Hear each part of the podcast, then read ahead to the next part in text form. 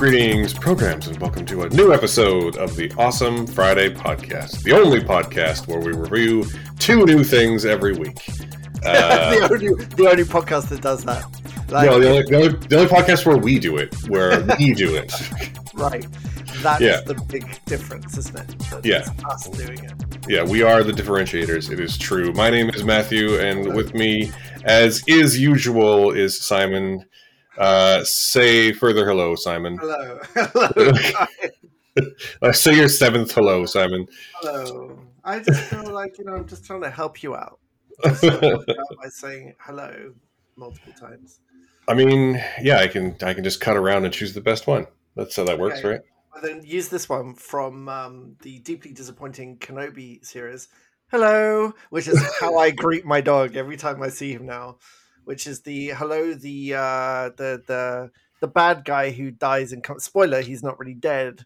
The Inquisitor, really bad, comes back and greets the person who had uh, um, double crossed him and thought left him for dead with the most perfect hello. And now that's how I greet my dog every day. It's wonderful. I mean, I do. Uh, I do greet people often by saying hello there. Uh, but that's really more from like you know the the prequel movies and the Clone Wars TV show than anything else. You have the ginger beard to carry it off though, and your Alec Guinness stroke your McGregor impression is on point. So. Um... Oh, well, thank you for saying so. I generally make it a point to not do accents in front of people who have those or related accents because it feels like folly. But uh, thank you for that. I appreciate it. yes, my, my friend Alec Guinness would be honored by your impression sure. or spinning in his grave. It's definitely one of the two. yep. So how are you? How are you feeling? You sound much better. We were just having this conversation. Is this? I've got a little eye infection, but both of our voices seem pretty great this week. As a voice update, neither of us is choking to death.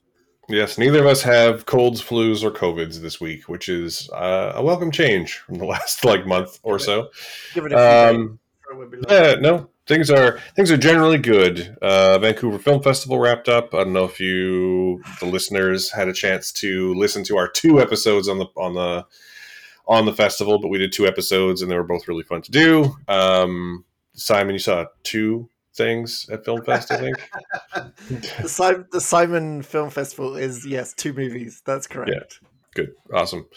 I for my yeah, for my, I think you're. Uh, we have. We're hoping to get into a few more festivals before the end of the year. You're hoping to get into one. I was like, I shouldn't go crazy and apply to a bunch of film festivals this year, and then I proceeded to apply to four more festivals. So yeah, I say because I really want to do Vancouver Asian Film Festival, so I've applied for that. I've had. I've also applied to Fantasia, as you have, I believe, or is that finished now? Has that been gone?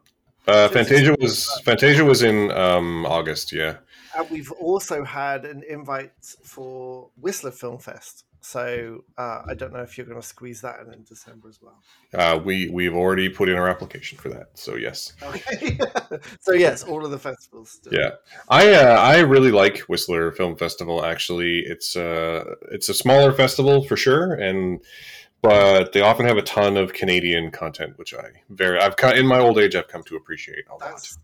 That's your thing at the moment, isn't it? This last year has been I want to cover more Canadian stuff. Like I want to be a Canadian drum beater, which is a little bit, yeah. I mean, it's uh, we are a fully functioning nation with a fully functioning film industry, and I feel like as Canadian podcasters, we should maybe represent that more than we do. So, in your opinion, um, which is the best Canadian movie, and why is it Cube?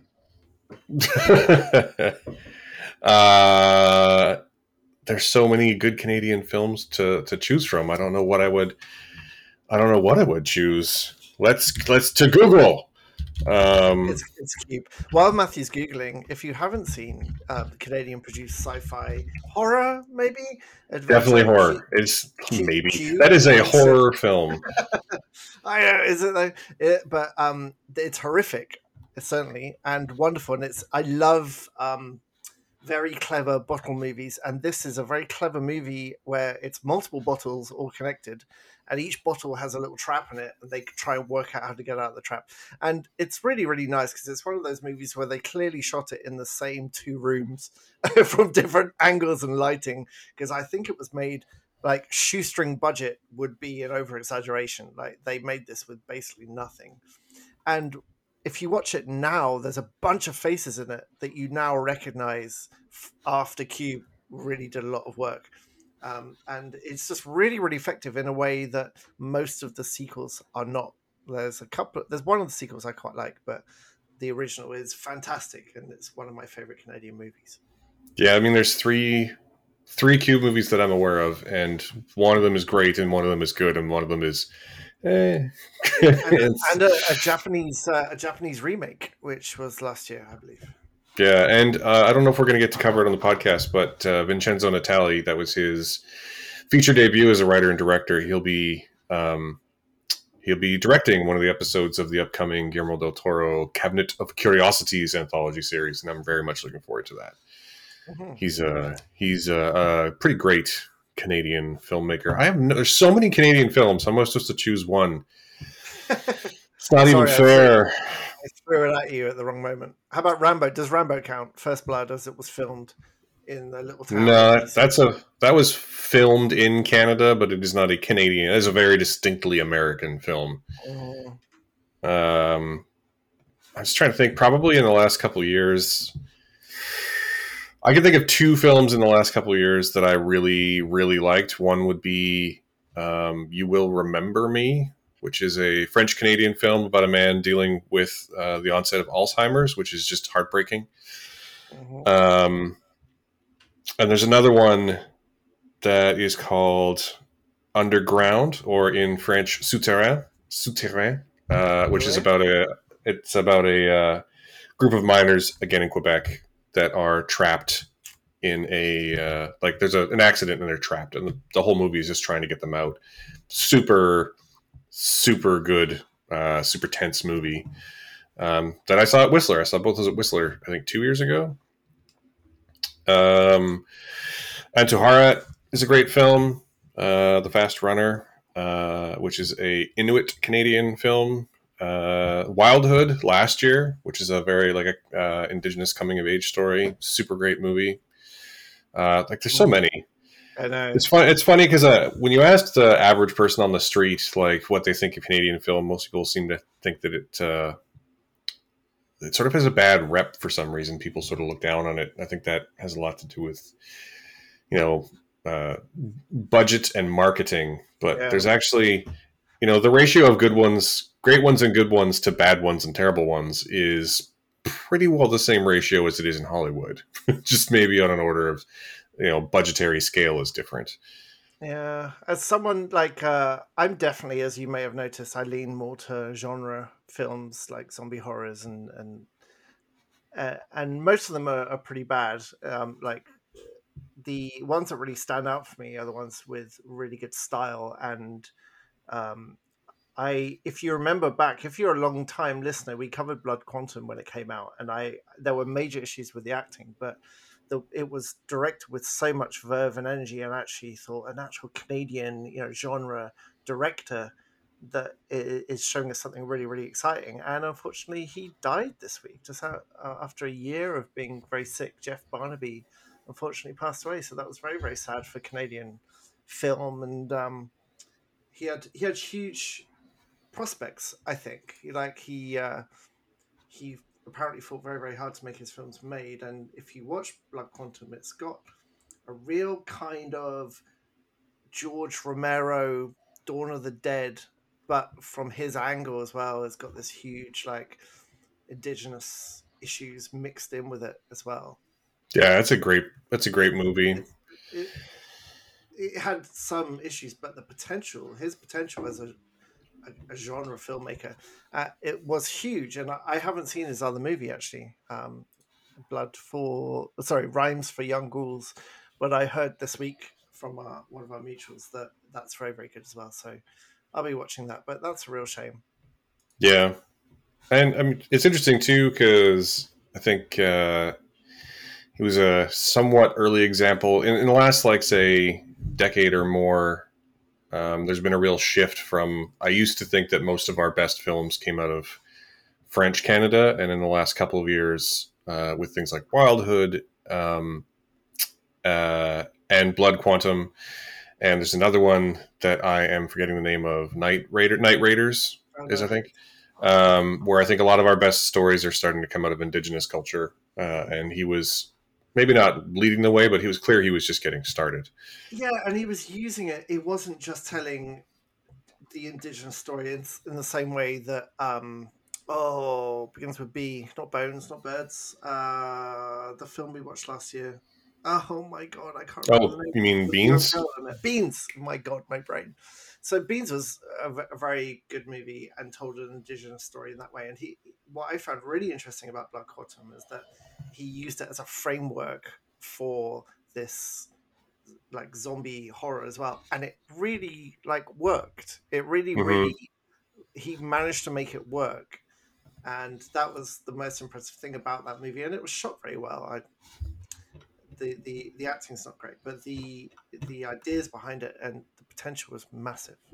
massive. I mean, I I even disagree that the acting was not. I mean, there's definitely there's better performances in every film Then there are, you know, than worse ones. But mm-hmm. uh, speaking of, I mean, if you haven't seen Night Raiders, which actually features, and I'm gonna butcher her name, but I think it's Elle-Máijá Tailfeathers, who's mm-hmm. one of the leg leads in that in um, Blood Quantum is also one of the leads in yeah. in Night Raiders, and yeah. and Night Raiders is a it takes the basically it takes the the history of residential schools in Canada and like takes it to its most extreme endpoint in a science fiction story, and it's mm-hmm. quite harrowing. Um, I thought it was really, you know, it uh, the ending suffers a bit from the uh, the aforementioned budgetary limitations, but uh, it's still a uh, pretty great movie. Mm-hmm. Yeah. Okay, so what are we covering this week? right. two, two non-Canadian productions.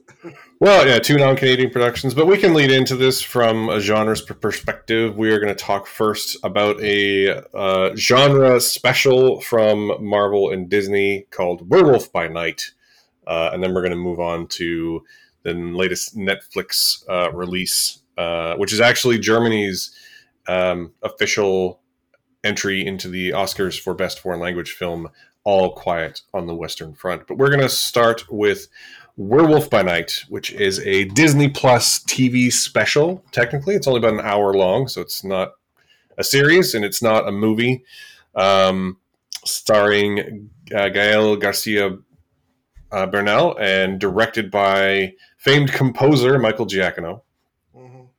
And uh, tells the story of Jack Russell, which just as a side note is a great name for a character who turns into a dog. Um, and basically the I don't know the setup of this movie is it's basically a love letter to the original Universal Universal monsters um, continuity, like the the Frankenstein's and the Draculas and the Invisible Men of the 1930s. Uh, this this movie clearly loves those, uh, and shockingly, the Wolfman in particular. Uh, and it starts out with a group of hunters who are called to a secret meeting where the lead hunter in the world has died, and his magical artifact uh, needs to be passed on to a new person to be the new leader of the hunters. And Gael Garcia Bernal is there. Uh, but it turns out he's a werewolf and he's there to rescue the monster they all have to hunt and kill as part of their uh, the ceremony to see who gets this thing. And I'm not going to lie, I very much enjoyed this. It's uh, only about an hour long, uh, which is just long enough so it doesn't wear out its welcome. It's shot in this really stark, uh, high contrast black and white, which means that it's super gory without actually being overtly super gory. Um, there's a couple of really fun performances. There's a bunch of really fun effects and uh, I really liked it. And I think you should probably watch it. I don't know, Simon. What did you think? Um, I found I thought it was in a really weird place. Like it, it was shot like a classic 1930s horror, uh, like monster movie, and that's really nice for me because it's one of my earliest sort of movie experiences. Is where is where my parents went to bed is uh, in those years. So this is the early '80s in Britain, and we had three channels, and nothing, it wasn't on demand. And BBC Two or Channel Four, so we have four channels, would show um, often like B movies, like black and white B movies and, and monster movies. And uh, it's one of the things that really made me fall in love with film. So watching something that was stylized the same way, I thought was lovely, really, really nice. I I really like Gael uh, Garcia Bernal as a performer. I think he's um, he's made some odd choices in his career, but I think he's got that kind of thing that Oscar Isaac has, which is he can play both ends of the scale. He can be kind of awkward and quiet and adorable, or he can be absolutely chilling and terrifying. And I, I think he's a, a, really great performer.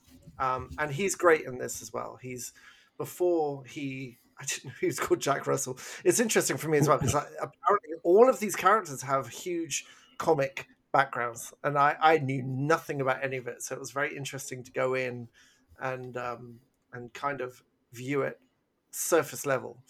And uh, so he was great. And um, what I found was that it was kind of stuck in the middle. It was too gory to be a true 1930s like homage, which weren't especially gory movies. They they tended to leave most of it to your imagination because they didn't have the effects. They there was lots of shadow play and lots of like noises off camera and. Um, well, they also they also had to like function within the Hays Code most of the time, which would right, prohibit them from doing that kind of thing. Right, right, right. So it was too gory to be a true 1930s homage, but it wasn't scary or gory enough to be a true horror. I've seen mm-hmm. a couple of reports saying, "Is this Marvel's new horror?" I'm like, like uh, angle. I'm like, it, it, it didn't. It felt like it was restrained by the Disney of it all, by the MCU of it all. It either should have gone much more horror, or it should have dialed down because there was some very explicit gore. They should have dialed that down so my kids could watch it and let their imaginations sort of Beetlejuice. It's the same what Beetlejuice does. Like it's it's like leave it to the kids' imagination. You can skirt around the the uh, certification, and you can still have the same effect. It's kind of I I prefer it a bit less explicit. Um, so I found I I feel it was kind of stuck in this middle ground. What do you think? Uh, I think that if I was 15, 16, I would have loved this thing. I think you're I think you're right that maybe it's a little bit too gory for your eight year old and potentially almost 12 year old.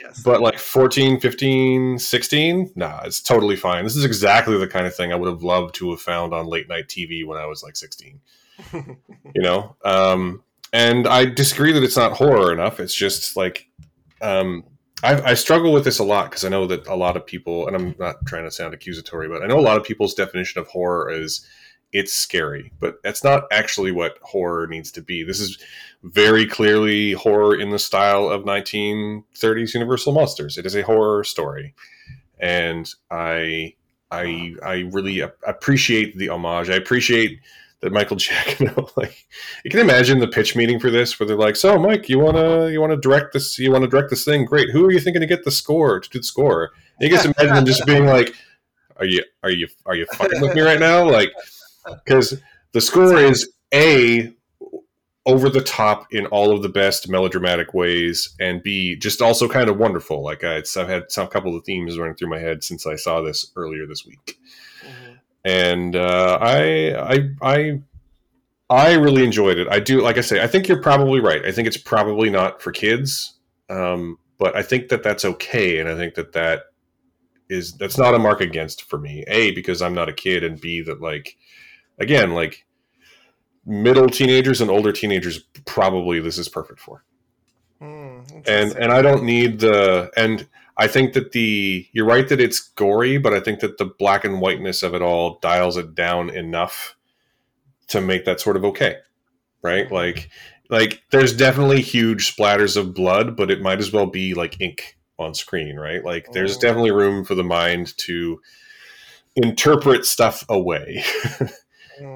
And I, uh, and and I I don't know. I just it's such a we're gonna. I think we're gonna get more into this in a minute, but like, I'm also just super excited that it's a it's a one off. It's a mar- like maybe it's probably not going to be a one off at the end of the day, but like it's not a series. It's not a movie. It's a one hour special. It's a one hour love letter to these old school styles of filmmaking. It's not aimed at the coveted like 12 to 14 year old demographic. Like to me, it represents Marvel taking uh, Marvel's sort of continued. We're going to try targeting other people trend that they've been going through lately, and I find that very exciting. Mm, yeah, it's nice to see something stylistically a little different. And uh, I will say though, one thing I really did, really, really disliked about this, and it's the thing that gets me, I think, more than it gets you, and that's the fight choreography and the way the fighting was shot was awful. Like, really, really fucking bad. Like, to the point where you could see people lining up for their choreography and pulling the punches. And, like, there's a it's a real, yeah. it's a real skill. Like it, it's not because it was trying to be a 1930s thing. It was just bad. And I, I'm willing to, I'm willing to write that off as a 1930s homage um, thing. But it, but they had a full like that. They were trying to do the fight in the 1930s kind of framework, and they just did. It just wasn't good. There's a, a skill to filming it and choreographing it and and acting it out in a way that can still be believable. Doesn't matter which area you're trying to emulate. It was just mm. really bad. And the last 10 minutes is basically a big fight. And all of it, I, I was just like, oh no, it's just terrible. It's really yeah. Bad. I did not find that to be, I guess maybe because my expectations when it comes to Marvel fight choreography is fairly low at this point. I did not find that to be. a problem. I like you say it doesn't get me as much, but I think I'm just sort of desensitized to it now because I don't I don't really expect Marvel's fight choreography to be spectacular or even necessarily good. But the problem I, is in, in, Moon Knight it was exceptional. So I see. No, I disagree. I, it was exactly the same. It was exactly the same in Moon Knight. I'm sorry. The like, it's been it's been kind of middling most of the time even in the ones that people think where it's good, like Captain America: The Winter Soldier, it's you know in the, in that one. To be fair, the choreography is amazing, but the few times they get the choreography really right, they fuck up the filming of it. So it's sort of zero sum. It's always either one or the other. It's always either I can see it and it's not great, or I can't. It is great, but I can't see it. Mm. And I'm sort of I'm sort of just over it, I guess, is maybe where I'm at with this. I'd much rather just laugh at Gael Garcia Bernal revealing that the giant, you know, that the the monster he's there to save is Man Thing, who is a super weird character, and I'm just glad to see them in the MCU. And I'm just I'm I would much rather laugh at that being revealed that his name is Ted. is than, that from the comics? Is that just something they made up? Is he named in the comics? You know, honestly, I don't remember off the top of my head. Um, but I don't care. Like it's such a it was such a wonderful moment they're like, "What's he called?" And he's like, "Ted." just like it doesn't matter um, because that moment is so good, and I really enjoyed that. I'd much rather just focus on things like uh, Harriet Sansom Harris, who plays Verussa Bloodstone, who's the like lover and wife of the elder hunter who's just died, who clearly understands what type of movie she's in maybe better than anyone else. Uh, and just dials every aspect of her performance to 11 um, in like the but not in like a bad way like in a perfect way like in a perfectly over the top 30s serial kind of way. And uh, i even liked um, i also like laura donnelly. I know you can't tell her apart from uh, Krysten Ritter, but I really liked Laura Donnelly as Elsa Bloodstone, the sort of prodigal daughter who's returning home after years of estrangement. And uh, I just I thought the whole thing was really fun. I thought it was super fun, and that's all I want from these things anymore. Really, is for them to be. If I'm if Marvel's going to keep making movies, and let's be clear, they're going to keep making movies and TV shows.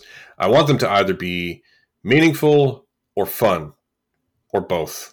Mm-hmm. And for me, this was a fun one, and I am perfectly fine with it being just that. Yeah, it was very light. I mean, maybe that's why I, when it finished, I was just like, yeah, it, it is very light. it doesn't go too far in any direction, and it is fun, but it is also kind of disposable. Would you agree? I mean, but that's fine. Like they're all at the end of the day, they're all kind of disposable. Like there's not really one that's like I can't I can't think of one off the top of my head right now that would be like preserved in like by for like cultural reasons right? Like you know when films get added to the national archive or whatever yeah, it's Like- quite that long. like i don't think any of them are going to be that. I think if we're gonna if they're gonna keep making just entertainment like comic book story this is the thing too. I very much appreciate that marvel marvel stuff is getting more comic booky because comic books have a wide variety of tones and styles and art Mm. styles and i just love that they are leaning into Mm. there's and it's I and also this is maybe a personal thing, but I love that all the dude bros online are just melting down because like the more comic booky Marvel stuff gets, the more they seem to hate it. It's fine. It's fine. Not everyone likes comic books or understands how to tell comic book story. If they don't like comic Yeah. books, that's fine. but if they do, then they have a problem. Yeah. So anyway, it's not, about, it's not about the comics, is it? Clearly, at this point. no, not at all. Um, either way, though, like I say, I thought this was super fun. Um, I hope that they keep doing holidays. Like this is a one-off, one-hour Halloween special. We we know we're getting uh, the Guardians of the Galaxy holiday special before we get Guardians of the Galaxy three, and I kind of hope that they just keep doing holiday specials. Like give me give me Werewolf by Night again, but give me another one-hour episode next Halloween, uh, or you know, uh, give me a holiday special. uh, Like just give me these things. Give me more random stuff because I Yeah. am enjoying it so far. And give give Michael Giacchino Giacchino, you're the Italian speaker. Giacchino? Giacono, Giacono. Giac- the double C is a K? Okay. Yeah. Uh, so give Michael Giacchino just more stuff to direct because you can hear it from his music. He's a really fun guy. Uh, Yeah. I've seen some interviews with him. There's a great article about how he was given basically a week to write the Rogue One soundtrack, and uh, because the when they re-edited it, the original composer couldn't um, work it into a schedule. So they're like, "Michael, do you want to do Star Wars?" And his kids are like, "Yes, yes, he would like to do Star Wars." They're like, "Great, you've got a week. You got like ten days." And he just hit it. If you listen to the Rogue One soundtrack, you can just hear like him just really going for it. And he's a really fun guy, and and that really comes through in his uh, direction of this as well. Like I think it's it's uh, it's a really f- f- fun funly directed, if that makes sense.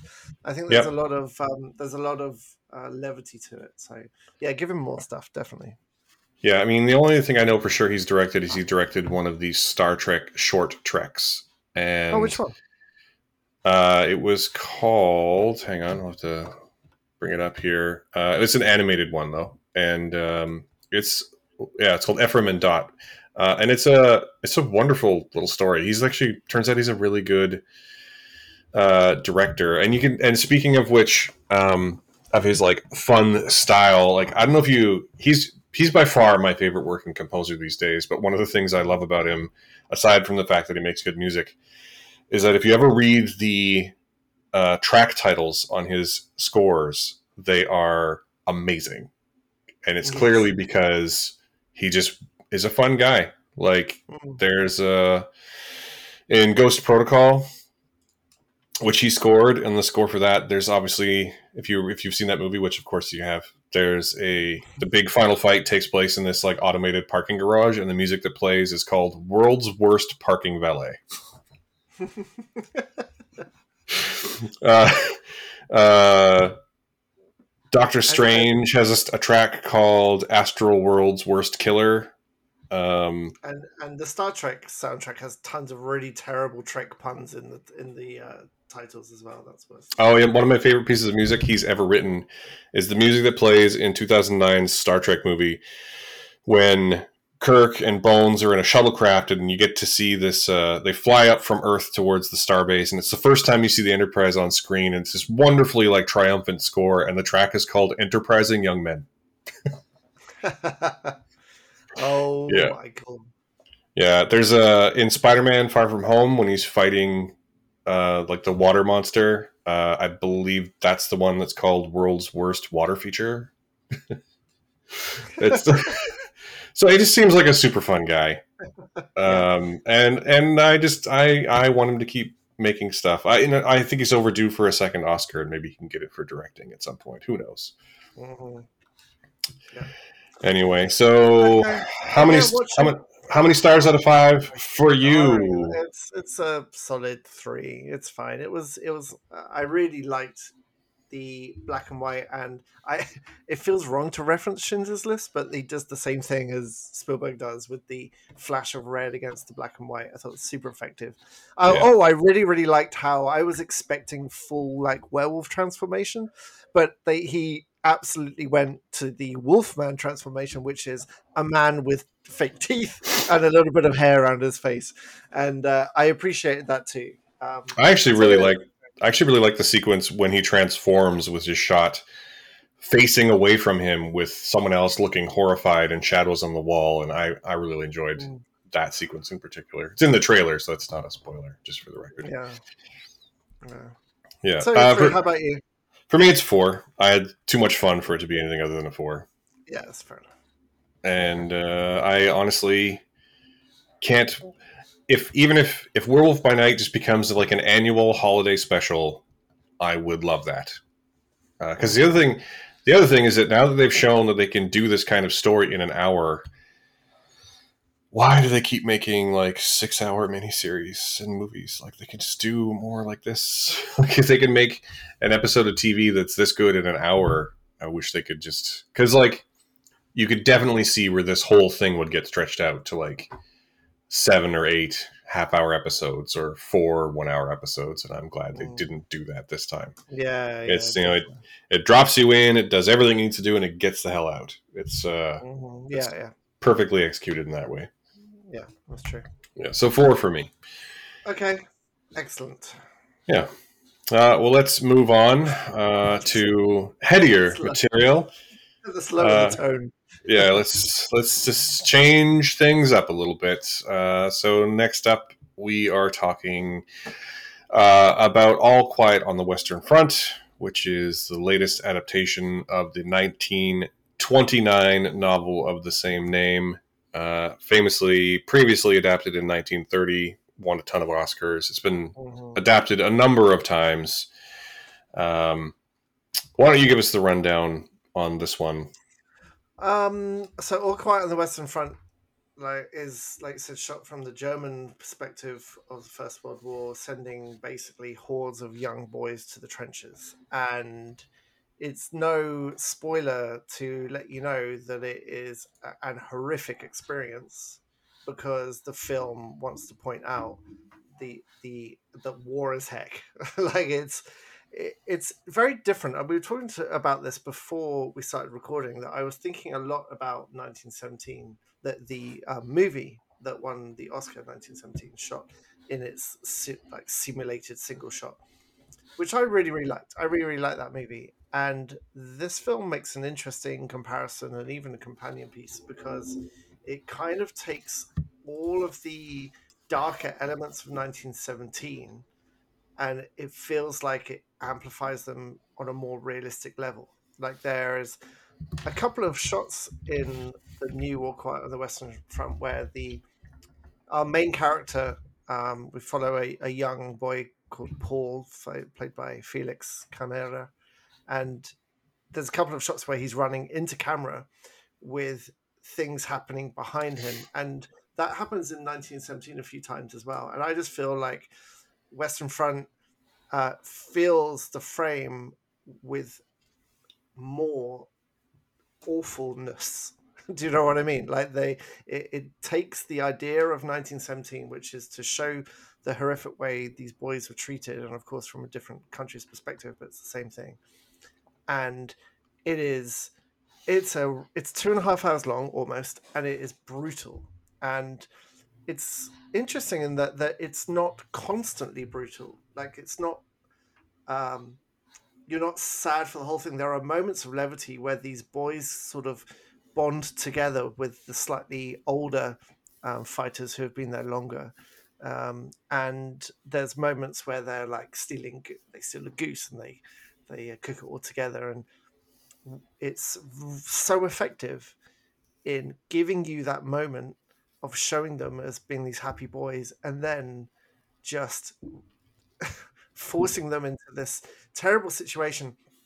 And in the second half of this movie, it increasingly cuts back to the generals who who are eating off their fine plates, their silverware, and talking about the relationship with their parents and eating this fine food.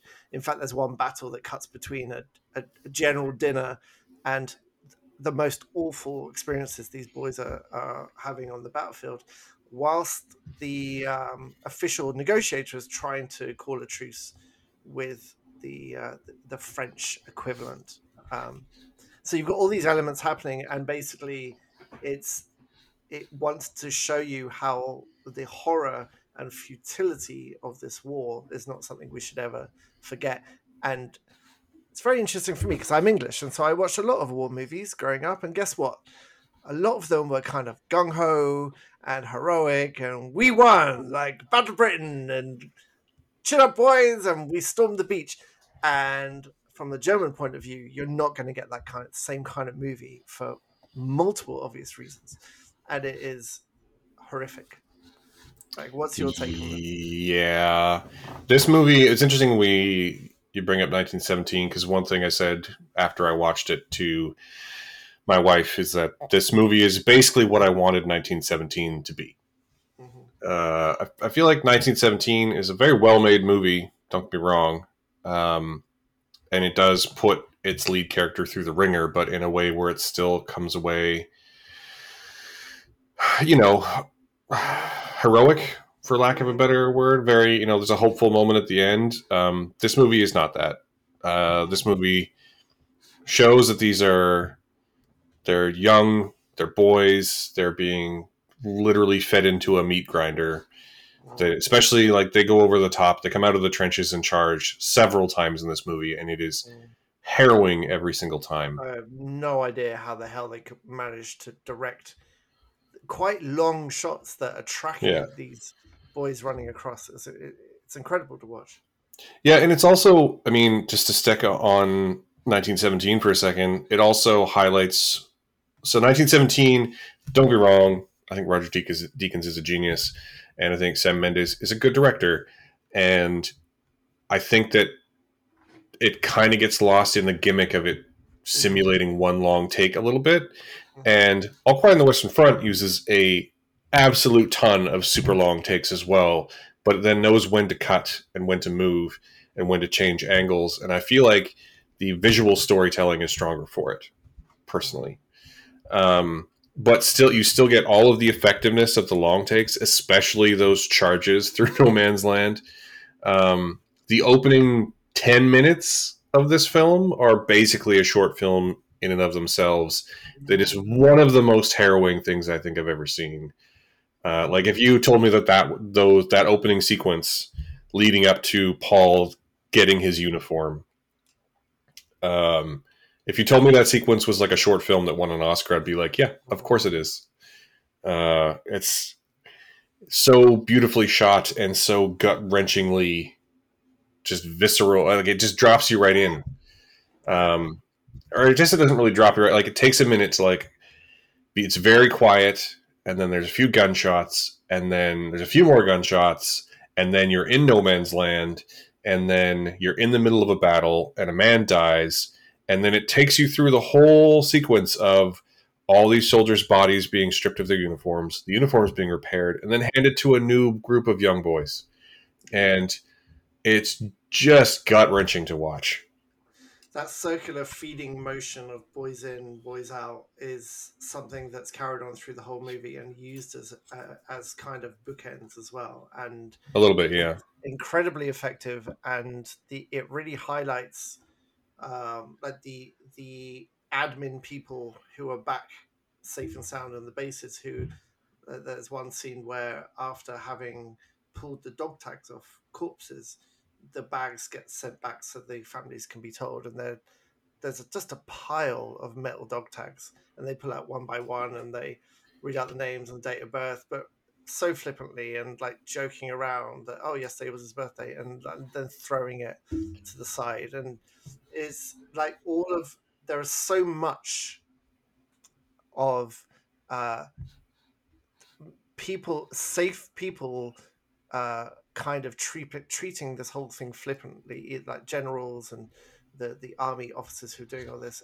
and then the contrast of the the soldiers on the front line is incredibly effective. And it's devastating as well. I mean it's definitely the kind of movie that you know that there's no such thing as a happy ending in this movie. So it's pretty clear early on how they're going to make their final point and it's just devastating to see them get to that point but mm-hmm. a standout for me everyone the acting was phenomenal from everyone but the standout mm-hmm. for me again in pretty much in every movie he's ever in is Daniel Brühl. Brühl, sorry. Yeah, I was gonna I was gonna bring him up next. Yeah, who, who is always amazing, and in English and in German, but he in in this he's got he's, a really interesting part because he's desperately trying to stop all these boys getting killed by negotiating with the French. Yeah, he's like the he's like the one the one sympathetic non-soldier in the whole movie, pretty yeah. much. Yeah, yeah. Uh, he plays real historical figure Matthias uh, Erzberger, oh.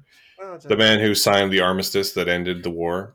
Mm-hmm. Um, and there's so many scenes of him, like that scene you mentioned with the dog tags. He's in that scene. There's these two people, like one person reading out names and dates of birth, and one person writing them down. And at a certain point, he's just like, "Enough! It's enough! It's enough!"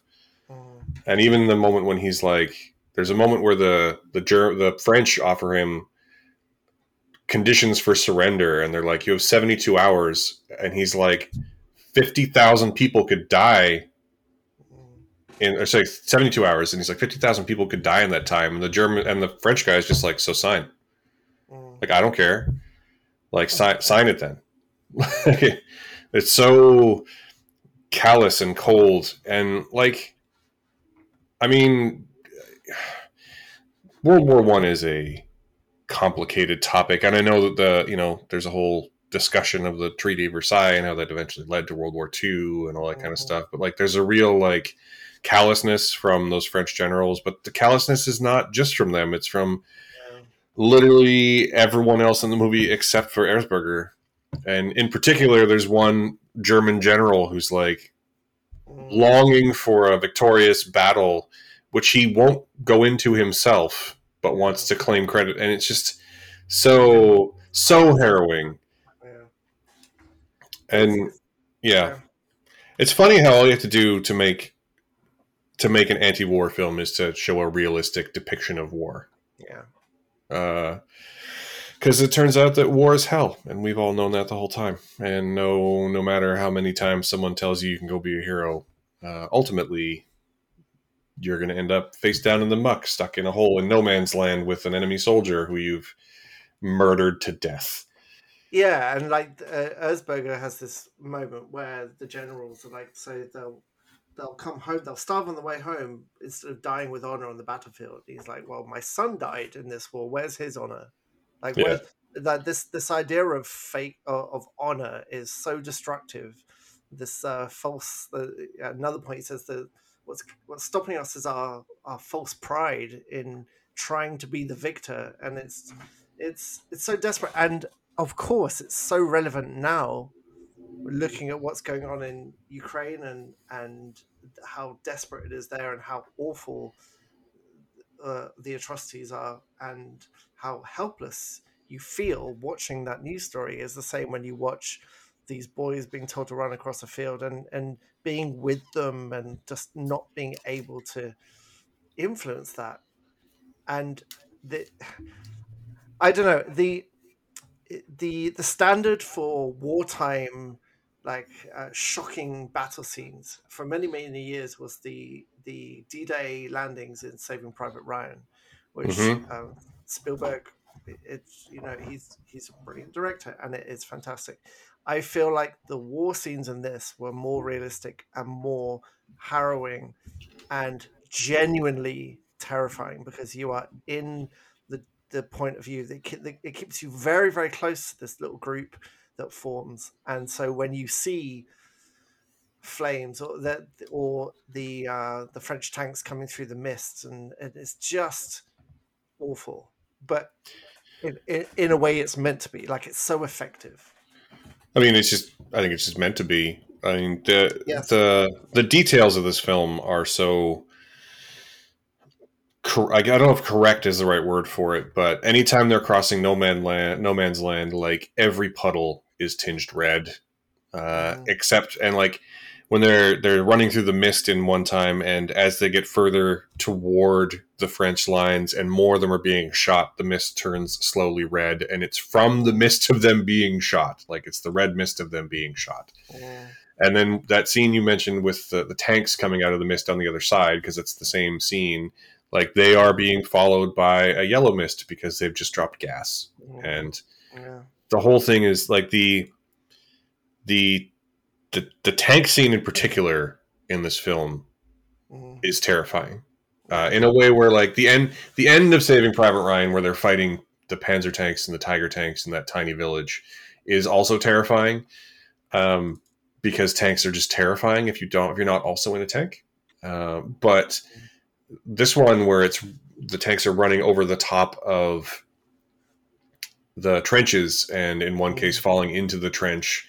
And it just the camera like at no point looks away from what happens when this kind of thing happens.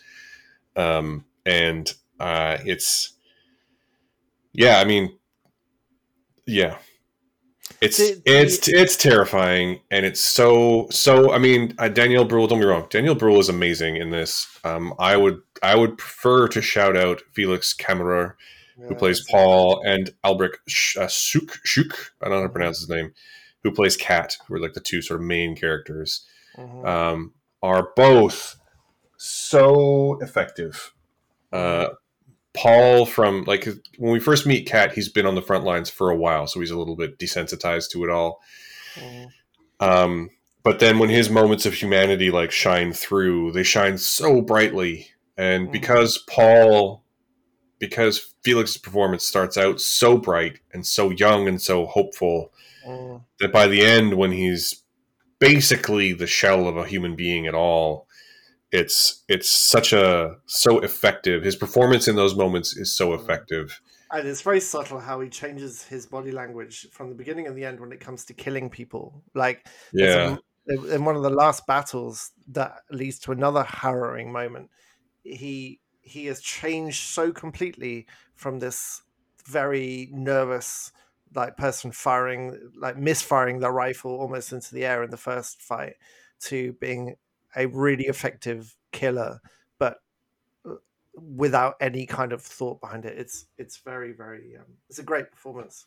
Yeah, and then that's one of the scenes that's bookended by, you know, he's he's the young hapless soldier in the first battle, uh, where Kat is the experienced one, and then in the last battle, he's the experienced one, and there's a new kid, and like Yeah. that that parallel is just so goddamn effective. Yeah, and it was really awful. You've talked about the beginning as well, but there's there's a scene where the boys are desperate to go and they're so happy, and the the um the headmaster of the school is reading all the names out and giving them this like rip roaring speech about defending the fatherland, and you know you'll be in Paris by Christmas and blah blah blah, and you know like that hindsight is a terrible thing when you know like that this is um you know where this is going you know how it's going to end and you know the lies because the the people the, the the people the adults in the room know that they're sending these boys most likely to their death. And it's just so infuriating that that, that could have ever happened that way which i'm sure it did on all sides Um, and not even just in this war. Like I think it's a pretty well established um, pattern of history of you know rich or nobility, the rich or the nobility or the the the higher ups of society being like, go to war, distinguish yourself as a hero, earn glory, and perhaps maybe join me on my tier of society. Maybe if you're lucky, and I let you anyway. yeah Um, back with an iron cross by in a few months It's right, and then you can be then you can be a factory worker if you if you yeah. if you have both your hands. Um, you know, it's uh, so we, we've talked a lot tonally about this film, uh, but we we sound like we're being really, really negative. But I just want to point out that technically, this I don't- film I don't a think we're- I don't think that we're sounding negative at all. I think Oh, we're good, just. good, good. I, I It's think I think that we're grappling with the material, just- which is which is. I mean, there's no other word for it. It is brutal. It's brutal. It's horrific. It is gut wrenching. It is. This movie is very technically a masterpiece. Yeah. I. It is so well shot. I actually would like. I was gonna. The next thing I wanted to come to actually was I really liked the score, which I'm sure some people will find a bit jarring because it's a bit anachronistic. It's it's very modern, very like yeah, very yeah, like industrial yeah, uh, score metallic, that- yeah. um, very metallic and and it doesn't pop up that much. The in keeping with the title of the film, uh, Mm. a lot of this film is super quiet, Yeah, and- silence is used so well. And when the when the music does pop up, it is made more effective as a result. And it and when it pops up, it doesn't just like fade in. It like it it, it drops into the scene and like gives it a, an effect Yeah, um, that will just just shake you up and i i really really like that about it it, it, it's interesting, and actually, you've reminded me of something I thought about when I was watching it and listening to the soundtrack and thinking exactly the same thing as you are. Um, that so much of this is shot almost like a horror movie, like a classic horror movie. You talked about um, werewolves and uh, by night, like what makes a horror. For me, this is a true horror movie because this touch. This isn't just a jump scare and then a finale. This is true horror, and it is filmed in that way. It is filmed as an explicit horror, and m- murders are quick and dirty. Like there's no. Um, there's a couple of moments where he's he's up front in trenches or in, in ditches, and it's not just a bullet and they're down. There's some extended killing in this, and it is horrific. So, yeah, this is a true horror. But technically, it's incredible movie. Incredible. i i mean don't know who this yeah, I think- I think- i think that's actually one of the great strengths of the film and i can't remember to be perfectly honest how well or how much 1917 or any other war film does this but in a way where lots of other films lots of other war films would cut away and leave it to your imagination. And this film almost never does.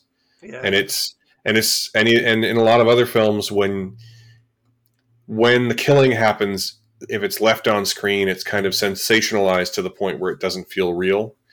Mhm. um, and this film never does that. This film it's always dirty. It's always brutal. It's always the ordeal that it must be in real life and i also very much appreciated that about it because it's just like again all you have to do to make an anti-war film is shoot a realistic depiction of war. And that is what this movie is. It's it it feels real on a level that i don't think a war movie has felt in quite a while.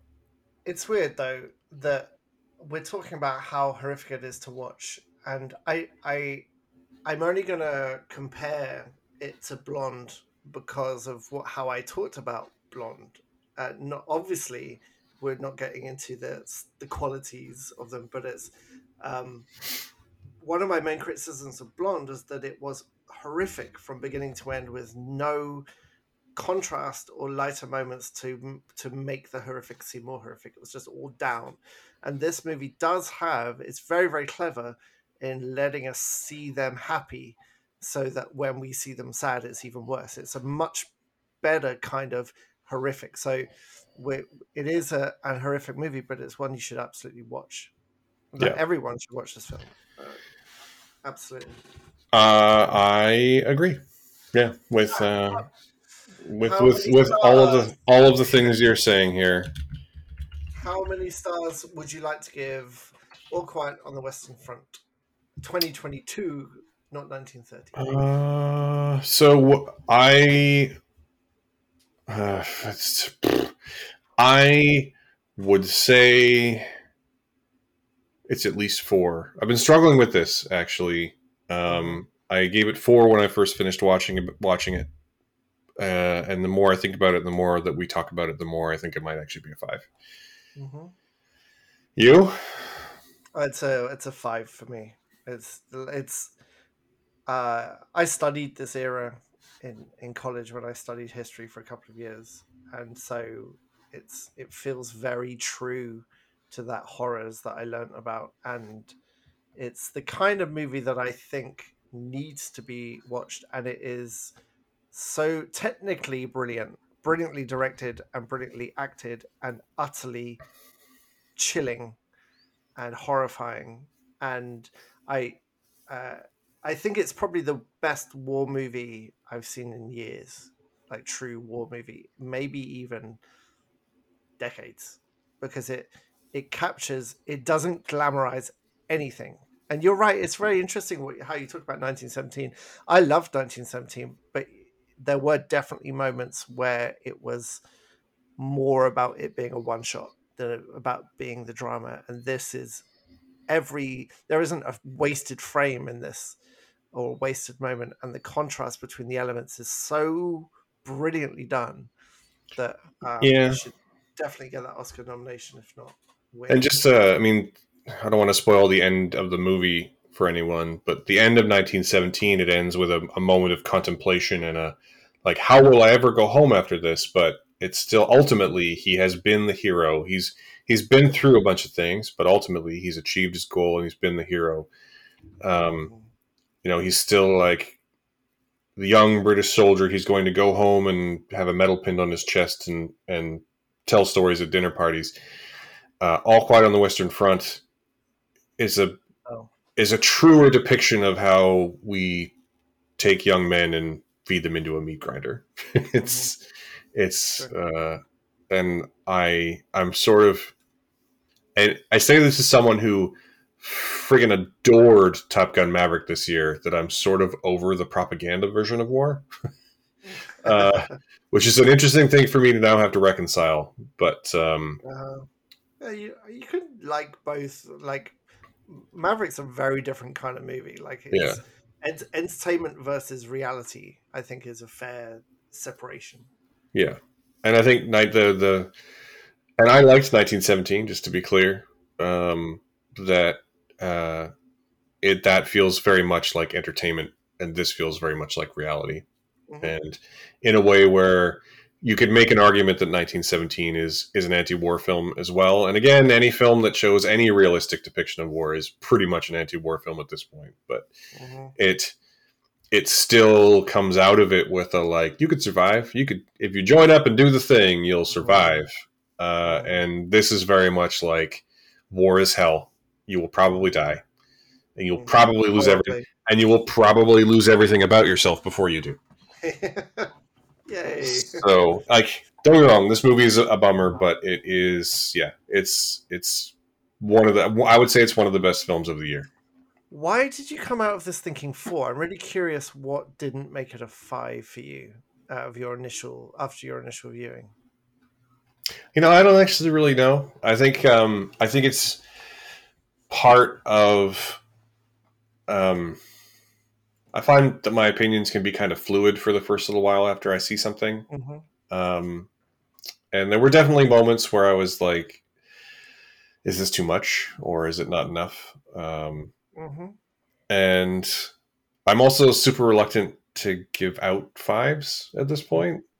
And uh, I think so. Uh, at the time we're recording this, I watched this last night, and I think what makes it a five now is just the more I think about it, the more I think about it, and yeah, no, it's certainly and- right. and certainly our discussion thereof has helped as well. So I think Mhm. I think that is bumped it to a five for me. Okay.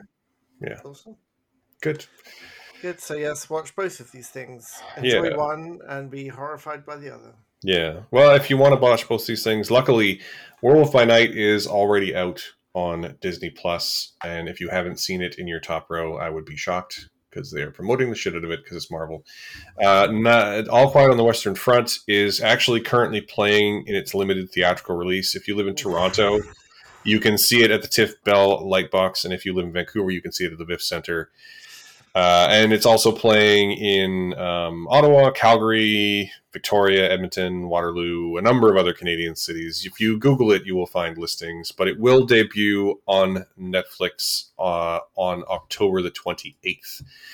So, in about 13 days, in about two weeks, you'll be able to watch it on Netflix. Um, uh, but if you live in any of the cities where it's playing, uh, I would be super jealous of you getting to see this on a big screen.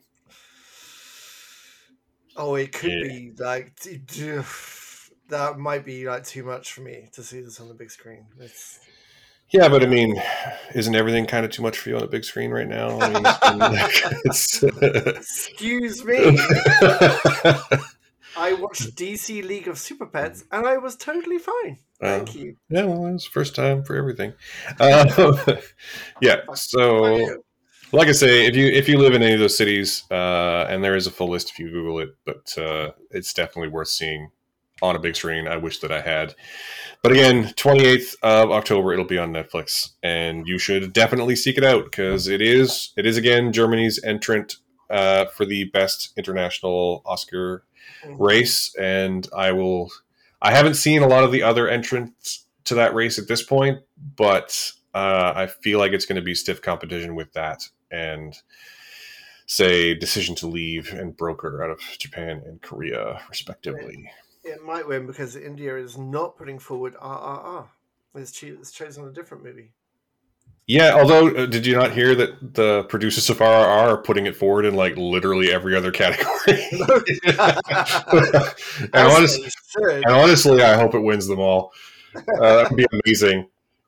Uh, yeah, it's been a good year for international cinema. It's uh, yeah, good. I uh, I've actually been keeping I've actually been keeping a list.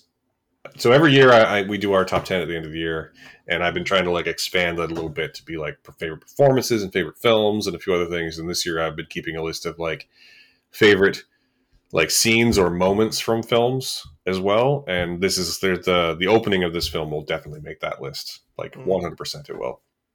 Mhm. Yeah, sure. So yeah. Good. What are we talking about next week then? What's on the cards? I have no idea because uh, it's uh, life is busy. Uh, There's a Hall- uh, we could do a Halloween special and watch uh, the two Happy Death Days, and then it follows. yeah, we, we could watch. my, my favorite Halloween movies. Yeah, I'm actually really I am kind of upset that um, we won't be able to watch or talk about Guillermo del Toro's uh, Cabinet of Curiosities because of uh, scheduling, unfortunately. So it would have to come out of our normal flow. But I might When's, work when's the embargo for that then? It's like a day or two after we normally release an episode. Oh. Um, but I'm very much looking forward to watching that. Um, but yeah, we will we will have something next week. I don't yet know what it is, uh, but we will have we'll be back with something next week. Uh, in the meantime, this is where we say thank you to everyone who has been listening to this episode and every other. We do love each and every one of you, and if you have liked what you have heard, please consider giving us a five star review on your podcasting platform of choice uh, and smash that subscribe button because that helps us it. helps the most.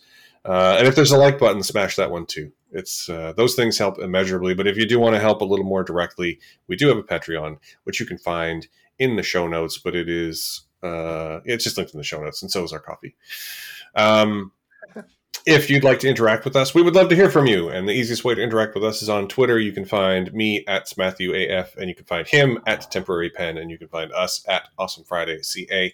We are some variation of those on basically every social platform that we are actually on, and we would love to hear from you.